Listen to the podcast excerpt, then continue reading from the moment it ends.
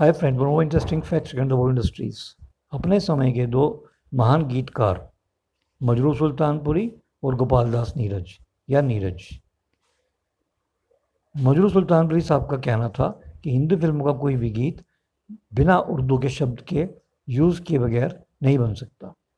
इस पर गोपाल दास नीरज ने एक गीत लिख दिया। ये गीत देवानंद की पिक्चर प्रेम पुजारी में पिक्चराइज किया गया। इस गीत के वर्ड्स थे, रंगीला रे,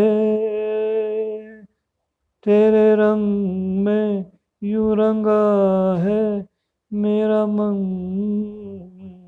चलिया रे, न बुझे है किसी जल से ये जलन।